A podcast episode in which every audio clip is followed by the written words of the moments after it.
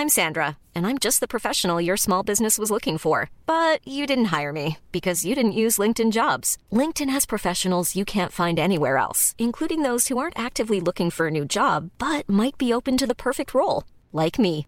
In a given month, over 70% of LinkedIn users don't visit other leading job sites. So if you're not looking on LinkedIn, you'll miss out on great candidates like Sandra. Start hiring professionals like a professional. Post your free job on linkedin.com/people today. Halo pendengar di Game Podcast, balik lagi di konten marah-marah karena puncak kekesalan sepertinya sedang melanda fans MU ya setelah tiga kali hasil seri dengan skor yang sama percis Iya. dengan momen gol pun yang hampir sama gitu kan dan somehow ini akan ngebuat MU nih semakin jauh dari top 4 gitu kan karena kemarin kita sebenarnya punya kesempatan buat Mhm. menyempitkan jarak dengan West Ham eh ternyata tidak dapat dieksekusi dengan baik gue mau nanya ke Alvin Iya, iya. satu-satu udah tiga kali match Ronaldo 8 match nggak nyetak gol apa yang kemudian salah dari sisi United Vin Gue juga sampai nggak tahu ya, bingung gitu. Dan gue yakin banyak fans MU yang mungkin udah mulai abai juga dengan apa yang terjadi dengan MU. Karena ini benar-benar apa ya kayak satu hal yang kalau misalnya teman-teman ingat, gue pernah bilang bahwa gue khawatir datangnya Rangnick ini bakal jadi Van Gaal 2.0. Yang mana ini bukan masalah prestasi atau gaya main yang membosankan, tapi lebih kepada pemain-pemain ini kayak nggak respect sama pelatihnya, nggak terbiasa dengan style dan juga game plan dan juga banyak hal yang biasanya enak tapi jadi nggak enak jadi keras gitu. Sedangkan kita mau get rid of some of the players aja susah banget gitu loh. Jadi bukannya nggak bisa jual tapi ya somehow entah nggak ada yang mau lah atau misal harganya terlalu murah jadi mungkin ya nggak nyampe aja gitu loh titik minimal buat untungnya gitu. Jadi menurut gue ini masalah ini jauh lebih kompleks daripada sekedar permainan di lapangan tapi lebih ke hal-hal non teknis. Oke, karena di situ gue setuju ya. Karena kan kita tahu ya, maksudnya secara player kita tuh nggak kekurangan sama sekali gitu kan. Semu kita punya tim inti yang semua dimainkan dan ini udah tiga match pemainnya sama, most likely ya gitu kan. Nggak ada yang berubah terlalu banyak. Bahkan Harry Maguire yang pada episode sebelumnya kita anggap layak di drop gitu kan, ternyata masih dimainkan juga. Jadi kapten pula.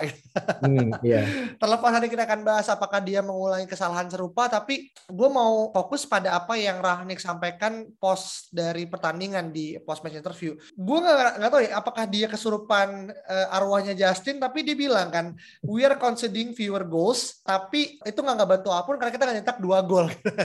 ya, berarti kan asumsinya lu kejebolan satu masih bisa nyetak gol dua, you still win the game. Nah sialnya kita nggak bisa nyetak dua gol gitu. Nah di sini kalau lu boleh kemudian lihat nih Vin, sebenarnya dari secara individuals apa sih secara psikologinya lu lihat kenapa akhirnya peluang-peluang tuh kayak terbuang sia-sia aja gitu. Terlepas emang ada beberapa gol yang akhirnya dianulir ya karena VAR atau mungkin ada pelanggaran gitu Vin. Eh, menurut gue ini benar-benar menjadi masalah yang apa ya mungkin efeknya tuh bermacam-macam gitu efek kayak satu hal tuh leading to another one gitu jadi sesimpel mungkin lebih ke pemain ini belum terbiasa dengan gaya Rangnick yang pressing yang mana Hasan Hutel pun bilang bahwa pemain MU ini nggak bisa pressing lebih dari 30 menit gitu itu kan memalukan sebenarnya kayak lu di pointing out sama pelatih lawan bahwa lu nggak bisa bermain seperti yang pelatih inginkan selama lebih dari 30 menit satu babak aja nggak bisa gitu dari sini mungkin ini cuma asumsi gua dengan dengan situasi yang pemain mungkin nggak nyaman karena masuknya tengah-tengah musim kan. Pergantian ada di tengah-tengah musim. Yang tadinya hampir jarang untuk pressing jadi pressing. Nah, di tengah-tengah ketidaknyamanan itu ya psikologis terganggu, psikis terganggu. Mereka yang mungkin biasanya bermain secara bebas, secara cair karena dibebaskan lu terserah deh mau ngapain yang penting lu cetak gol dan believe in yourself kan gitu kan. Dulu kan gitu kan. Nah sekarang tuh ada sistemnya gitu, sistem yang mungkin pemain ini tidak terbiasa, yang bikin peluang yang harusnya masuk jadi nggak masuk. Itu sih menurut gua eh, itu emang bukan menjadi hal yang pasti itu yang terjadi gitu. Cuma menurut gua satu hal leading to another one. Dari ketidaknyamanan itu muncullah hal-hal yang ya tadi pemain psikisnya kena lah, psikologisnya kena, jadi kecapean. Hal-hal yang harusnya gol jadi nggak gol gitu. Karena apa? Karena kelelahan gitu loh. Karena fokus dengan sistem, fokus dengan kedisiplinan yang dulu tuh nggak disiplin gitu loh. Bukan yang nggak disiplin ya, tapi dulu tidak sedisiplin itu. Oke, dan ini sebenarnya sesuai dengan apa yang disampaikan sama reporternya ESPN ya, yang bilang kalau beberapa pemain MU ini frustasi dengan Betul. gaya kepelatihan dan juga dalam trainingnya Ragnik gitu, yang mana kita nggak tahu sebenarnya apa yang terjadi karena kalau kita sebagai fans MU kan nonton YouTube-nya MU ketika latihan tuh kayak senang-senang doang gitu kan. Lagi posting-posting yeah. bola, terus kasih thumbs up gitu kan. Mungkin di, di sisi lain mereka juga depresi juga mungkin dengan apa yeah. yang iya. terjadi. Kita nggak pernah tahu ya gitu kan. Tapi gini Vin, ini ada tulisan menarik yang tadi juga lu share kan terkait dengan Michael Cox dari Atletik. Bahwasannya kemarin tuh nggak lebih dari pentas dua former Bundesliga coaches yang akhirnya ngebuat rasa Bundesliga itu terasa gitu. Oh. Nah kira-kira apa nih yang lu bisa tangkap dari dua ex pelatih Leipzig ya, maksudnya satu pelatih kepala, satu jadi apa former college juga di sana gitu. Apa yang lu bisa lihat dari dua pertandingan rasa pelatih Jerman ini, Vin? Keren sih, ini benar-benar adu taktik dari duo ini ya, meskipun Hasan Hotel bukan Jerman ya, dia Austria, tapi hmm. belajarnya juga dari Rangnick juga, dulu pernah di Red Bull juga kan, atau di Leipzig lah, gue lupa gitu. Cuma hmm. intinya mereka tuh satu filosofi, yaitu gegen press. Yang mana bedanya adalah Hasan Hotel ini nggak punya sebuah tekanan dari media ataupun dari para pandit atau dari fans bahkan untuk membentuk filosofi bermainnya, untuk membentuk Southampton ini bermain sesuai keinginannya, yaitu gaya pressing. Kita tahu bahwa Southampton itu mainnya 4-2-2-2 kan, dan itu udah sekitar 3 atau 4 tahun yang lalu, dan itu nggak gampang buat bikin kayak gitu. Jadi menurut gua bedanya adalah bahwa reporter ESPN pun bilang bahwa namanya angka ya, dia bilang bahwa Hasan Hutel ini butuh 40 pertandingan untuk Southampton untuk bisa mengimplementasikan taktik gegen pressingnya kayak gitu. Yang mana 40 pertandingan itu berarti satu musim, hampir satu musim musim lebih. Nah, kita ini kayaknya setengah musim aja belum gitu dan tekanan dari mana-mana udah diserang sana sini. Kemarin kita udah denger banyak bu di stadion kan. Jadi hal-hal seperti inilah yang membuat ya filosofi Rangnick ini nggak akan dengan mudah diimplementasikan. Ditambah pemain-pemainnya juga rebel, pemain-pemain yang quote unquote sok bintang ini yang merasa mungkin ya gue frustrasi aja sama gaya main yang baru gitu. Padahal ya itu sebenarnya cara mereka untuk bisa menang gitu. Oke okay, oke. Okay. Dan bahkan kalau kita ngomongin Hasan Hutel ya, maksudnya gue inget di salah satu episode kita, kita pernah diskusikan sebenarnya siapa pelatih yang cocok menggantikan Ole dan kita sempat nyebut nama Hasan Hutel gitu. Dan gue mikir kalau Hasan Hutel pun masuk ke MU pun gitu kan, dalam konteks either sebagai interim atau sebagai pelatih kepala yang uh, full time, ya akan sama juga dengan apa yang Rahnik lakukan Betul. gitu kan. Iya. Akan mendapatkan tekanan yang sama besarnya, bahkan hasilnya juga nggak lebih baik. Dan ini catatan dari ESPN juga kalau United tuh berada di average goal yang sangat kecil dibandingkan MU dilatih oleh pelatih di luar dari Ralf Rangnick gitu. Jadi kita bisa lihat bahwasannya per gamenya di di dalam satu eh, rentang yang sama MU ini mencetak gol lebih sedikit di bawah Rangnick dibandingkan pelatih-pelatih bahkan sekelas Ole gitu. Kita tahu oh. bagaimana Ole ketika first attempt-nya nanganin MU kita menang 4-1 kalau nggak salah lawan uh, lawan Leicester gitu kan. Ya, Dan lainnya tuh kayak benar-benar kayak sapu bersih lah gitu. Sekarang kita struggling gitu. Nah, ini yang tahu ya Vini kalau perlu bilang kan ini ini sebenarnya match-match ini sebenarnya match-match harus dapat tiga poin karena di bulan Maret there's no way we find another heaven gitu karena akan ketemu banyak tim-tim besar gitu kan City, Tottenham dan juga mungkin beberapa tim selain dari Liga Champions gitu. Nah kita akan melawan tim lainnya nih yang menurut gue juga punya catatan unik dengan apa yang kita alami di musim sebelumnya gitu kan. Dan apakah hal ini akan terjadi lagi nggak kesalahan serupa ketika kita ketemu Brighton and Hove Albion di hari Rabu besok pagi, Vin? Brighton lagi yang mainnya bagus men. um, agak ya hasil satu-satu lah gue prediksi aja dari sekarang ya. Oke.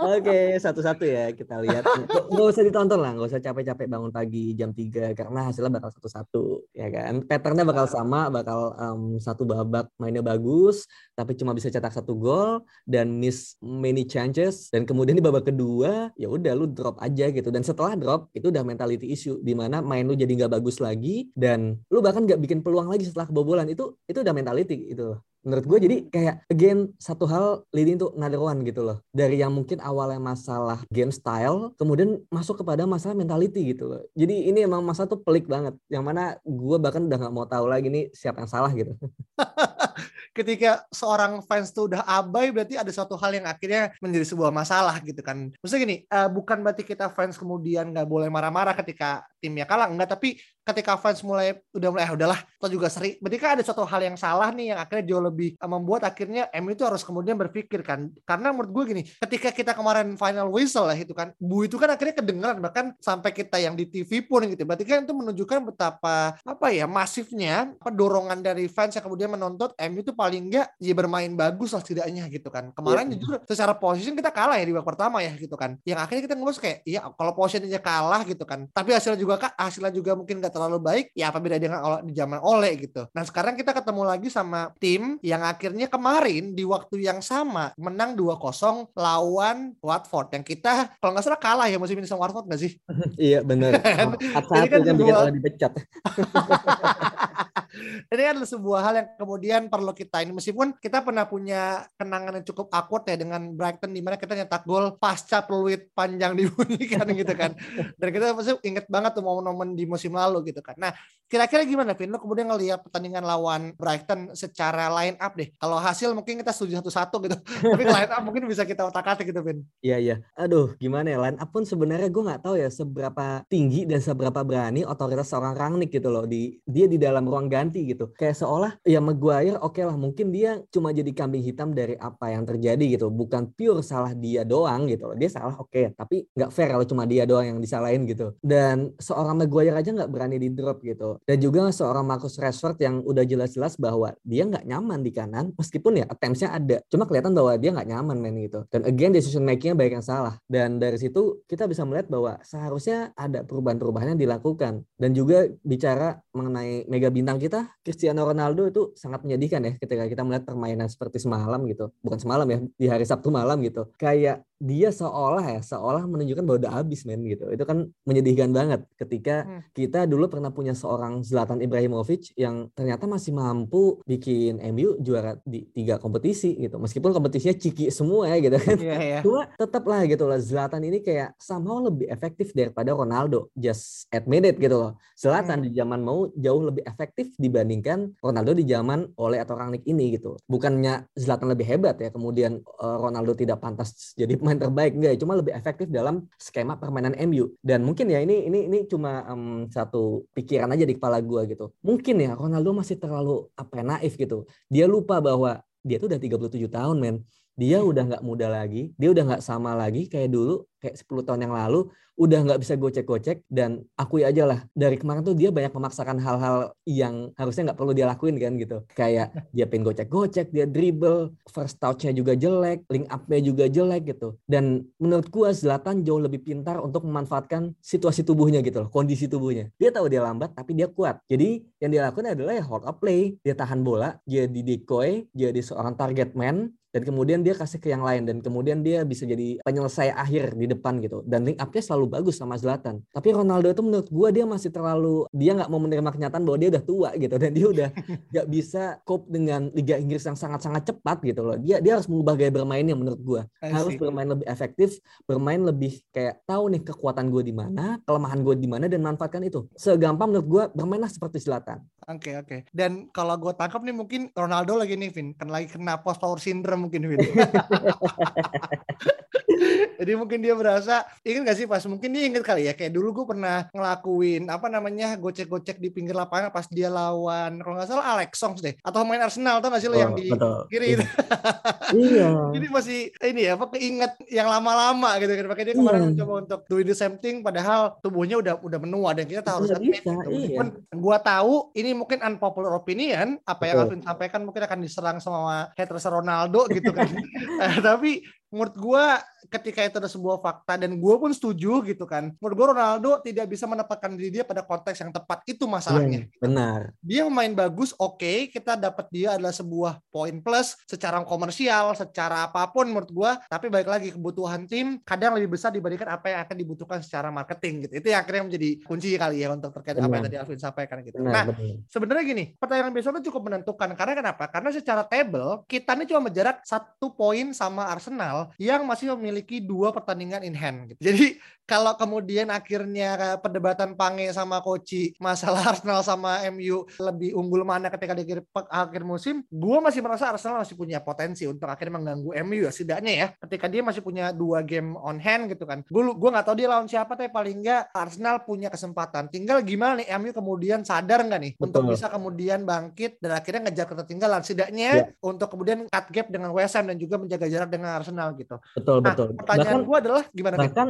bahkan kan um, kita aja udah dibantu ya sama imbangnya West Ham dan juga kalahnya Spurs gitu. Itu udah menurut gua itu udah berpihak semua ke kita men gitu. Kita sekarang cuma beda satu poin dari West Ham di peringkat 4 yang let's say kita menang lawan Brighton ya. Let's say ya kita nggak gua nggak tahu ya mungkin apa nggak ya kita menang gitu kan. Ya kita peringkat 4 lagi men gitu loh. Terlepas dari Arsenal nanti uh, masih ada dua match in hand ya, tapi satu sisi tuh ternyata semesta tuh masih membantu gitu. Entah pesanan bandar atau gimana gua nggak tahu gitu. Cuma yang pasti kesalahan MU ini masih di didukung oleh semesta gitu. Jadi MU harus bersyukur dan berbenah diri menurut gua. Muasabah lah pemain-pemain seperti Rashford yang mungkin kemarin di kebobolan MU itu nggak tracking back gitu loh. Dalot jadi sendirian. Kita lihat Dalot yang kita anggap bahwa dia nggak bisa defend ternyata masih bisa defend man gitu loh. Dan ya sekarang udah udah udah untouchable lah. Wan bisa aku udah udah fix di bench terus dan masalahnya dia tetap butuh bantuan man dari seorang Rashford yang ya gue yakin banyak fans kecewa gitu loh sama dia. Kenapa dia tidak bisa bermain sesuai kapasitasnya dan gajinya ya 200 ribu pound gitu. Hmm, oke oke oke. Dan dan ini ini kan anomali ya dan juga dilema untuk beberapa pemain yang sebenarnya kita tuh ngaji dia tuh nggak murah. Ya kita tuh berasa kita sebagai pemilik cuma saya MU ngebaji mereka tuh nggak murah gitu kan. Bahkan kalau kita lihat bahkan gajinya MU salah satu yang terbesar kalau misalnya dua besar gitu kan atau mungkin satu besar gitu kan. Sebenarnya gini menurut gua regardless besok menang berapa menurut gua mental tuh yang penting. Karena kenapa? Tanggal 23 Februari kita udah lawan Atletico Madrid gitu Liga Champions oh, iya, gitu. dan juga awal Maret City udah nunggu di derby gitu kan jadi menurut gue tuh eh, judulnya James Bond No Time to Die itu emang sekarang gitu. Dan kalau lu kemudian mati lagi gitu kan, nggak ada yang bisa nolong lu kemudian bangkit cuy gitu. Iya yeah. Iya kan. Ini ini ini sebuah hal yang kira krusial gitu. Ini ibaratnya kayak lu lagi jalan pesawat nih, kalau nggak landingnya sempurna, ya lu akan seluruh kru lu akan meninggal gitu kan.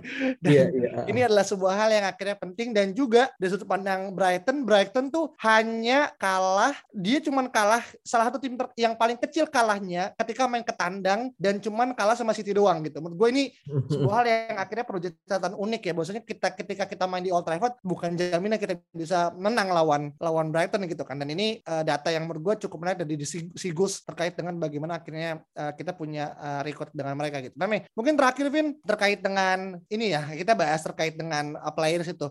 Dan apakah menurut lo kemudian ini waktunya untuk kemudian mengganti let's say uh, sebagian besar dari players karena kita tahu juga bahwasanya Fred juga mungkin akan possible untuk main karena kan sebenarnya dia kena covid kan. Terus juga kemudian Matic juga kemudian ada masalah di eh, di bagian Palutera juga gitu. Nah lu gimana kemudian ngelihat secara player selection dengan beberapa hmm. pemain yang mungkin masih ada selain okay. Matic eh sorry selain Fred dan juga mungkin Lindelof yang akan mungkin bisa ini juga Vin? Hmm, hmm, iya gue punya ide revolusioner ya, yang gue juga udah pernah bilang di Twitter pada saat itu. Cuma entah ya mungkin Rangnick sama sekali nggak akan consider ini gitu sebagai sebuah pilihan gitu yang mana gue merasa bahwa striker kita tuh lagi jelek semua gitu. Mau Cavani, mau Ronaldo, Rashford gitu. Ya Rashford mungkin kita anggap sebagai winger kali ya gitu. Ya. Tapi Ronaldo ataupun Cavani tuh lagi jelek. Cavani masih belum fit. Tadi di press conference udah dikonfirmasi. Dan Ronaldo ya lagi apa ya? Lagi nggak dapat confidence-nya gitu. Dan menurut gua mungkin ini salah satu momen di mana MU atau orang nih ya bisa mencoba Bruno Fernandes menjadi striker gitu. Layaknya Roberto Firmino di Liverpool menjadi pressing forward kayak gitu. Karena Brighton ini mainnya kan build up dari belakang. Yang mana ketika pemain build uh, ada tim yang main build up dari belakang itu harus press segera dari depan gitu. Yang mana kita tahu sendiri Ronaldo pressingnya begitu-gitu aja ya kan. Dan kita tahu juga Bruno Fernandes pressingnya kayak apa. Walaupun teman yang ada bantuin dia tetap pressing gitu. Ya, Jadi ya. itulah kerja keras yang yang kita butuhkan bahwa mungkin ini terkesan unpopular again gitu kan. Cuma menurut gua kita punya pemain-pemain yang bagus di tengah ya. Ada Scott, ada Fred, ada Pogba. Gunakanlah tiga pemain itu semua gitu kan. Hmm. Pogba bisa lebih free untuk di tengah dan juga Fred dan Scott bisa fokus untuk duel. Dan kemudian Fernandes ya udah fokusnya untuk pressing gitu. Dan ya mungkin bisa cetak gol juga. Dan ya again gitu tugasnya pressing forward nggak selalu untuk cetak gol. Kita lihat Firmino mungkin nggak banyak golnya cuma kontribusinya sangat besar. Karena dia membagi itu ke Salah dan juga Mane. Dan again kita juga bisa replikasi itu menjadi Sancho dan juga Rashford gitu. Why not gitu? Menurut gue ini adalah sebuah hal yang Rangnick harus lebih berani lagi untuk melakukan perubahan-perubahan yang main lu udah tiga kali hal yang sama. Kalau kejadian lagi menurut gue entah pelatihnya entah pemainnya nggak ada yang belajar gitu loh jadi ketika pemainnya nggak belajar ya pelatihnya belajar gitu loh jangan dua-duanya nggak belajar menurut gue gitu sih oke okay. meskipun apa yang tadi Alvin sampaikan gue cukup pesimis akan didengar Iya, gue juga. Karena kita tahu dua d dua podcast kita sebelumnya kan kayaknya nggak ada yang berubah juga gitu. nah, ini tetap menggunakan formasi yang sama, memaksakan Pogba, Bruno dan juga Ronaldo bermain dengan caranya bagaimana akhirnya ada. Tapi in the end the result not remaining the same gitu kan. Jadi sih menurut gue ini sebagai catatan dan jujur ya buat gue yang kemudian nonton MU bela-belain harus nonton pagi uh, eh, gue jujur lebih sekarang karena kemarin MU lagi agak cukup jelek, gue lebih suka nonton youthnya gitu kan, karena gitu ini lagi cukup on fire ya gitu kan. Setelah mungkin kemarin kalau beberapa orang tahu kemarin gol Alexander Garnacho di liganya U23 tuh benar spin dari tengah lapangan sampai kemudian membuat solo gol dan banyak orang bilang apa namanya tempatin Garnacho di instead of Sancho. Jadi ini ini beberapa hal yang kemudian menurut gue banyak main muda yang akhirnya bisa dikasih kesempatan tapi somehow ya Rahnik pun ya Rahnik ya manusia dia punya tekanan dari board mungkin untuk memainkan para bintang for the sake of commercial. Mungkin gue kadang nggak tahu ya apa yeah. yang terjadi di balik layar gitu. kan Tapi semoga pertandingan besok adalah baik lagi menurut gue nih pivotal. Kalau kita kemudian harus menelan pil pahit, ya menurut gue nggak ada hal yang kemudian bisa kita harapkan juga ketika pertandingan lawan Atletico Madrid gitu kan. Ya, iya, bedanya ya, adalah tinggal kapan kita akhirnya kalah di di babak atau di leg pertama atau langsung ke kedua gitu kan. Itu aja sih terkait dengan sisi diskusi kita di podcast ini. Jangan lupa teman-teman yang mungkin punya opini berbeda silakan kita tunggu di Twitter kita di @ggmpodcast dan kita ketemu lagi pada episode berikutnya dan bye bye. Planning for your next trip? Elevate your travel style with Quince. Quince has all the jet setting essentials you'll want for your next getaway, like European linen, premium luggage options, buttery soft Italian leather bags, and so much more. And is all priced at 50 to 80% less than similar brands. Plus, Quince only works with factories that use safe and ethical manufacturing practices. Pack your bags with high-quality essentials you'll be wearing for vacations to come with Quince. Go to quince.com/pack for free shipping and 365-day returns.